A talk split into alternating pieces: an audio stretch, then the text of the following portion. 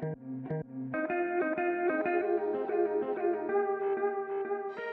at the, at the gathering at the moment, we're having a little series called Good Gathering. We're thinking about what it means to come together as God's people. And uh, tonight we're thinking about one particular thing, which is communion. In a few minutes' time, we're going to break bread and drink wine together as one of the things that Christians have done for thousands of years. So we're going to start off with a Bible passage that anchors us and tells us what we should be doing. So if you've got access to a church Bible, uh, we're on page 1152. Otherwise, if you're opening up your phone, go to 1 Corinthians chapter 11 and verse 17. 1 Corinthians chapter 11 verse 17 we're going to pray and then tie in. Heavenly Father, we pray that tonight you will open your word. We will understand how better we can gather as your people and obey you. Amen. Verse 17, 1 Corinthians chapter 11. Paul said, In the following directives, I have no praise for you, for your meetings do more harm than good. In the first place, I hear that when you come together as a church, there are divisions among you. And to some extent, I, be- I believe it. No doubt there have to be differences among you to show which of you have God's approval, so that when you come together, it's not the Lord's Supper that you eat. For when you're eating, some of you go ahead with your own private suppers. As a result, one person remains hungry and another one gets drunk. Don't you have homes to eat and drink in? Or do you despise the church of God by humiliating those who have nothing? What shall I say to you? Shall I praise you? Certainly not in this matter. For I received from the Lord what I also passed on to you. The Lord Jesus, on the night he was betrayed, took bread.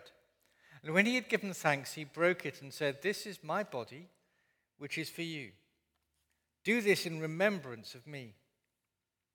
In the same way, after supper, he took the cup, saying, This cup is the new covenant in my blood.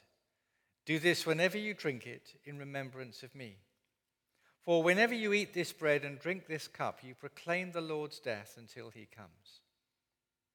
So then, whoever eats the bread or drinks the cup of the Lord in an unworthy manner will be guilty of sinning against the body and blood of the Lord. Everyone ought to examine themselves before they eat of the bread and drink from the cup. For those who eat and drink without discerning the body of Christ eat and drink judgment on themselves. That is why many among you are weak and ill, and a number of you have fallen asleep. But if we were more discerning with regard to ourselves, we would not come under such judgment. Nevertheless, when we're judged in this way by the Lord, we are being disciplined so that we will not be finally condemned with the world. So then, my brothers and sisters, when you gather to eat, you should all eat together. Anyone who is hungry should eat something at home, so that when you meet together, it may not result in judgment. And when I come, I will give further instructions. So, in almost any church you go to in the world, at some point, whether it's every week or every month or maybe once or twice a year, almost every church, they will break bread and drink wine together in obedience to what Jesus said here. I say most churches, there are some, I think the Salvation Army here in England is, a, is an example. There are some that don't do it. They don't do it because of uh, issues of helping people who've got alcohol addiction, which I, which I kind of understand. But most churches, it's kind of the, one of the things that everybody does. All do it in different ways, different languages, different forms, different shapes. We've changed here at St. James, haven't we? Before COVID, we had couple of big cups we all shared. I don't think we're ready for that yet. We've got little cups to be COVID safe. We used to have one big loaf. We've now got uh, little pieces of, of, bread that we share out. Um, so we've changed the form, but we all do it together. And yet, it is still incredibly divisive. There are churches in Muswell Hill that you and I can't go into to take communion. There are churches that won't recognize us, there are churches that won't recognize others. It's a massively divisive thing. And I don't want us to be romantic and think, oh, back in the day it used to be wonderful and it's all fallen apart. From the very earliest days, and 1 Corinthians is a really good example, it's one of the earliest Christian letters. From the very earliest days, it went wrong. Our little series is called Good Gathering. Look at where I began, I began tonight, verse 17. In the following directives, I have no praise for you, for your meetings do more harm than good. Imagine someone said that about St. James. Don't go there. They call it the gathering, but it's a dreadful gathering. It does more harm than good. That's what he's saying, isn't it? In the first place, I hear that when you come together as a church, there are divisions among you. And it's, sometimes it's hard to know which bits of Paul are him being scornful, which bits of him are being straight, which bits of him have got quotation marks around. I think some of this has got a bit of scorn in there. No doubt there have to be divisions among you. But look at verse 20. This is, this is awful. So that when you come together, it is not the Lord's Supper that you eat. Come to a communion service. Paul says it's not a communion service. Come to the Lord's Supper. Ah, ah, ah, says Paul. Whatever else you're doing, you may have bread, you may have wine, but you're not doing the Lord's Supper. So, what's going wrong? Well, let, us paint a little picture. I think it, from what we know about Corinth, it goes something like this. They would have met, like most early Christian churches, in a home. Now, by a home, don't, don't think of the kind of houses we have. You think of a Roman villa. That would have been a nice courtyard, maybe with a fountain playing in the middle with some, some fish, a, a nice courtyard, and people sitting around that courtyard. You've got quite a number of people like tonight. They would have had a dining room, but that would have probably only held 12, 15 people. So to get everybody in, you had to be sitting around a courtyard, and that's fine. Except that we kind of all finish work. Not many of us will be working today on Sunday, so we can all get here in time. But of course, they didn't have one day or a week off back in those days. Many of their members were slaves who had no days off at all, and they'd have got there late, if at all. So they were gathering in someone's home around a courtyard, and they were, and this is, I think, one of the big differences between what the early church did and what we do, they met to have a meal. We, we give out a, a little bit of bread and a little bit of wine. They had a decent dinner. We'll come back to why shortly. They had a decent meal. But it was a meal with a meaning. It was a meal that was wrapped around the idea of the bread and the wine and Jesus' death. But this rather nice meal was available at, well, let's imagine, should we say six o'clock was dinner time? Good time to have dinner, yes? You all rock up, you have a nice, except the slaves. Because the slaves, of course, have to get the dinner ready, they have to serve it, they have to wash up afterwards. So they arrive round about half past seven, at which point the food has gone. And so has the wine. The people who got there at six o'clock managed to drink all the wine. That's why Paul says some of you are drunk. They drank all the wine. There's nothing left for the slaves who arrived late. They've eaten all the food. So the second class, I don't know if it was just the slaves, but somehow or other they staggered turning up so that some people go home full, some people go home empty. And instead of doing something together, they're doing it in dribs and drabs. And this meal, which is meant to be a meal with a meaning, has become something really quite self indulgent. Haven't you got homes to eat in, he says? Can't you, can't you just, if you're going to have a nice feast privately, just do it privately. Don't have divisions. Don't split off into these different groups. So, he's got a problem with what they're doing, but rather than just doing a finger wag, he actually says, So here's what you do do. Here's what's going right. Here's, if you like, here's the plumb line, the plumb center that you can measure yourself against, and then we can work out what's going wrong. And he starts by telling us what Jesus did the night before he died.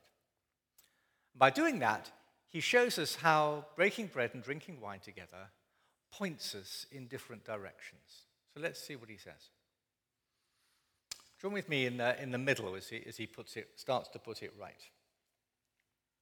Verse 23 For I received from the Lord what I also passed on to you. The Lord Jesus, on the night he was betrayed, took bread. And when he had given thanks, he broke it and said, This is my body, which is for you.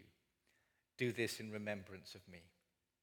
In the same way, after supper, he took the cup, saying, This cup is the new covenant in my blood. Do this whenever you drink it in remembrance of me.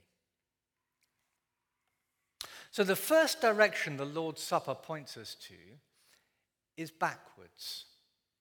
It's an acted, kind of formal restaging, if you like, of the Last Supper. Remember the Last Supper? It was a, a meal where Jesus gathered with his 12 disciples the night before he died, and he kind of explained what was going to be happening to him 24 hours later. And he used these pictures of bread and wine to explain that he was going to die for them. And if you, if you want the simplest way, really, of understanding what happens in a communion service, you're, you're kind of by eating the bread, you're saying, I want all the benefits, all the blessings that Jesus died to be mine. When you drink the wine, you're saying, Jesus died for me. When the wine's just sitting there in a cup, you're saying, I understand Jesus died for sinners. When you drink it, you're saying, Jesus died for me. It's a personal thing. So the Lord's Supper points us backwards. It reminds us time and time again of Jesus' death. And it's very particular because Jesus did lots of other things. He taught about lots of other things. There's lots of other things that we should think and talk about. But Jesus said, center stage of everything he did was his death. And that's why when we put together our services here, we always try to choose a prayer that keeps the spotlight on Jesus' death. Yes, there's lots of talk to talk about the Holy Spirit. There's lots to talk about other things as well. But at this service, we remember Jesus' death because that's what's at the center. But it points us further back as well. As you will know, the Lord's Supper, when Jesus met with his disciples, was what was called a Passover. And that's a meal that Jewish people in Jesus' day, and still to this day, celebrate once a year to remember how God rescued his people from Egypt. The night before he brought them out of Egypt, he told them to get together and they would have a meal which involved bread and lamb and all sorts of other things. The lamb there is a sacrifice, that's important. Bread and lamb. And they did that. Each year, they acted that meal out to remember how they'd been rescued from Egypt. And Jesus took that meal with his disciples and said, You remember how God made a promise to you, a covenant with you, a binding promise that he would keep? Well, he says, This bread, this blood, this wine is a new covenant in my blood, not a lamb's blood, in my blood. So I'm kind of underlining everything from the past, but I'm also giving it a new focus. Which is why now, Christians, we do look back to that rescue from Egypt. Well, we've got something even more wonderful to remember, which is Jesus' death for us. So that's the first direction that Jesus' death anchors us in. Makes us look backwards. It also makes us look forwards. Paul says this, verse 26 Whenever you eat this bread and drink this cup, you proclaim the Lord's death until he comes. When Jesus shared that meal with his friends, he said, I'm not going to do this. Going to, you, you keep doing this. I'm not going to drink wine again until I drink it new with you in God's kingdom. He said there's a future date. I don't know when it is. There's a future date when God's kingdom will break into our world. Until that happens, keep doing this. When that happens, it'll be a different party altogether. That'll be a real party with a real banquet. This, at the moment, this is just the starters. So, the bread and the wine not only point us back to Jesus' death and beyond that, the rescue from Egypt, it also points us forwards and tells us where history is going. Jesus is coming back as our King and our Savior, and we're heading there. Now, why is that important?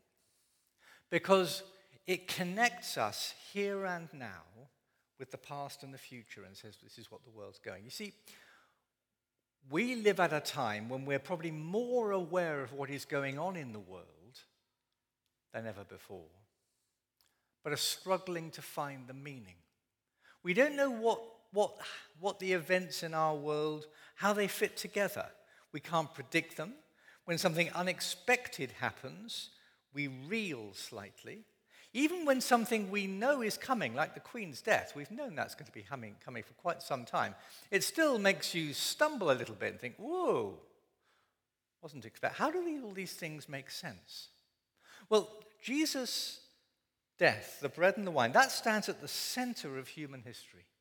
That means that here and now, I don't need to know the dates of all the kings and queens. I don't need to understand world politics. I know the line of God's salvation plan running through human history. And I know that when we break bread and drink wine, I'm part of that salvation story. So it centers us, if you like, gives us a place in history. So it makes us look backwards, makes us look forwards. Third, it makes us look upwards.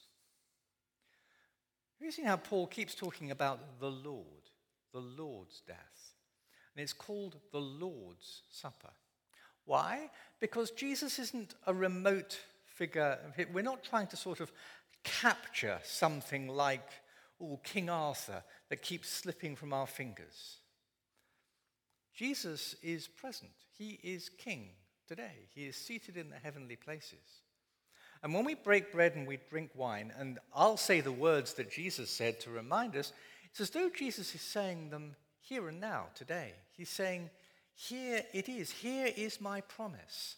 And in, and in bread and wine, I'm giving you a promise that you can taste and smell and touch, a real 3D promise that doesn't just exist in your brain, it exists on your tongue, and you can, you can feel how wonderful God's promises are. And it reminds us, and that's why it's a very good habit when you take the bread and the wine that we pray, because we're connecting with our Heavenly Father, our, our, our Heavenly Father, our Lord Jesus, right now, here and now. So it makes us look backwards, makes us look forwards, makes us look upwards, it makes us look around. And this is where it starts to have some sharp edges. Makes us look around, first of all, to a watching world. We, verse 26 again, whenever you eat this bread and drink this cup, you proclaim the Lord's death until he comes. Well, who do we proclaim it to? Well, I guess we could say we proclaim it to ourselves that seems a little bit not very proclaimy, doesn't it? I mean, we're not proclaiming very much tonight. Last, night, last week, we thought about how church happens visibly and invisibly and in supernatural realms who are watching us. And I guess we could say once again, we're telling the spiritual realms we're existing. Jesus won. We are fruits of his victory.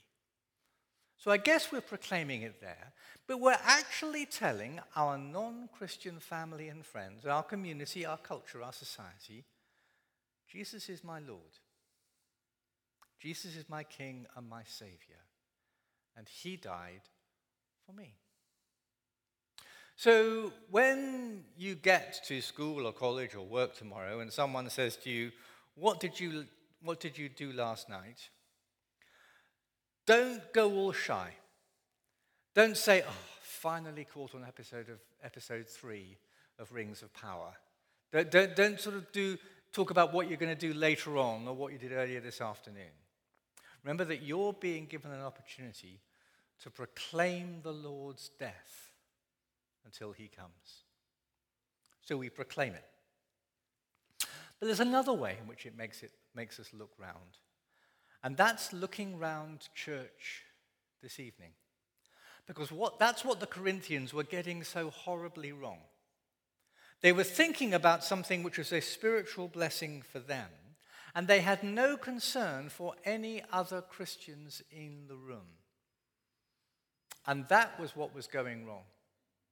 So Paul talks here about divisions. And he also says some divisions are necessary. He, he talks elsewhere about uh, some people who are engaging in different kinds of immorality. And he says, with such a person, don't even eat. With that person, you should not sit down and have a meal. But with sisters and brothers in good conscience, you should sit down and have a meal. And instead, they're not. Instead, they're doing something which is just personal and private and it fragments. You know, I think, sometimes I think the biggest, most positive change we could make to the gathering would be to make sure it was a decent meal.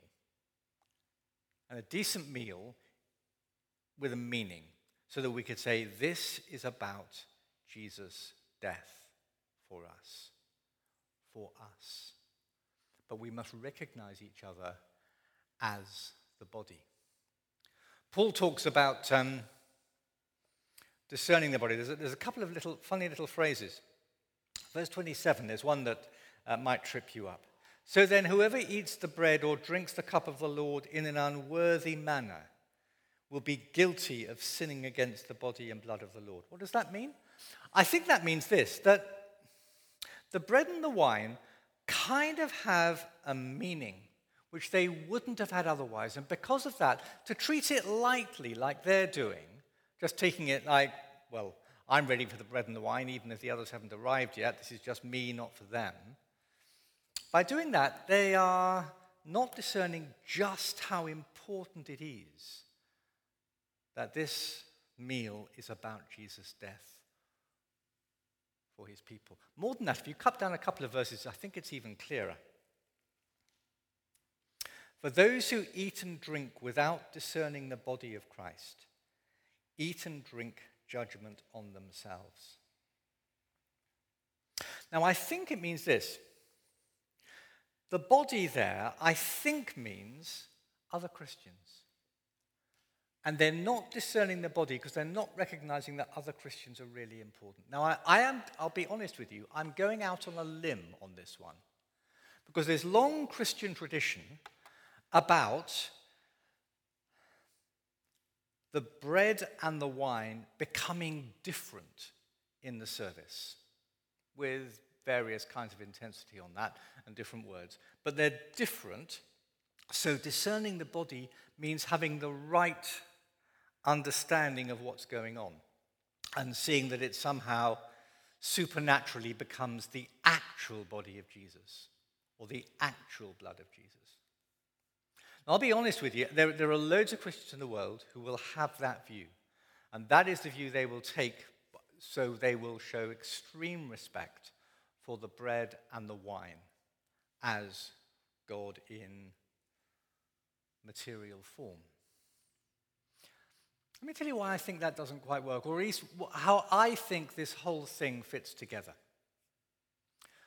Today happens to be our wedding anniversary. Ah, yeah, I know. Flowers, please, not, not the R. Okay? So this on this finger, I have got a bit of gold, not very expensive gold. So when, however many years ago, I do know, but I'm just not going for that one, I said to Sharon, I do, and she said to me, I do, and I slipped this, I slipped the ring on her finger, and she slipped the ring on mine. Did that ring change? No, I don't think it did. I think it still stayed exactly the same chemical ring that it was. But it changes its meaning because of the promises we made, because of the words that we spoke. We treat it differently. It is really still just a piece of not very expensive gold, isn't it? But we treat it differently because of the meaning that it's now flooded with.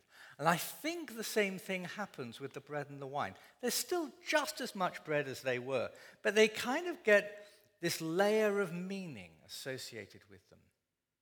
So we don't treat them as merely bread and wine. We're saying this is bread and wine with a meaning attached. And how we behave together around that really matters. So, what goes on? Well, let me take a bit of, take, take a bit of bread.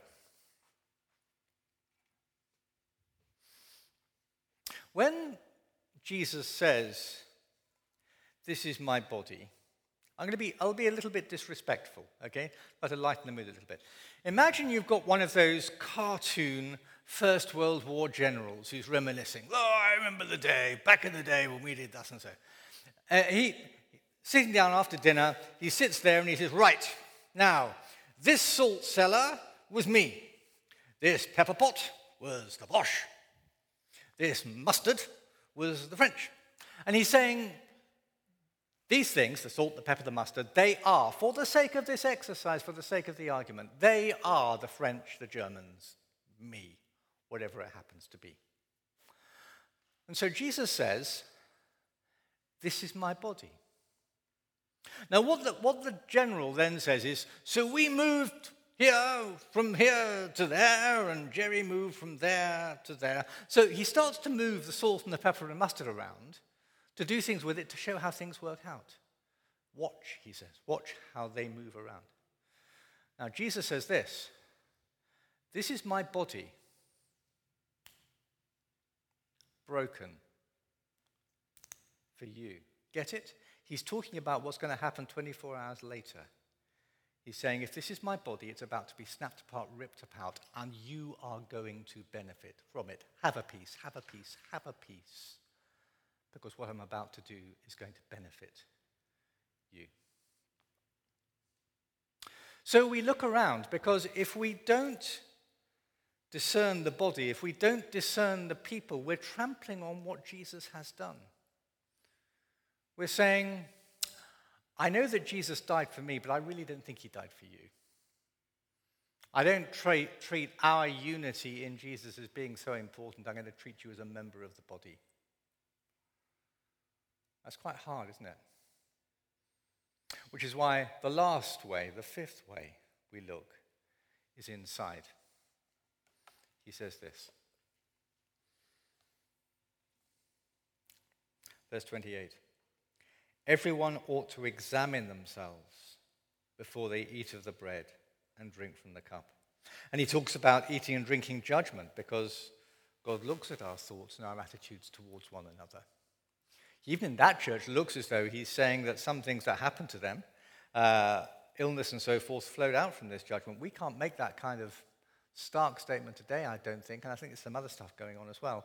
But he's saying one of the key parts about communion is that we look inside. Not to say how good I am, but to say all I am is the person that Jesus died for. When I sit around this table, I'm saying I'm a forgiven failure, and so are you. That's what makes belonging around the Lord's table. So it's a good practice as part of the Lord's Supper that we look back, we look forwards, we look up, we look round, and we look into our hearts as well. Let's do that as we sit.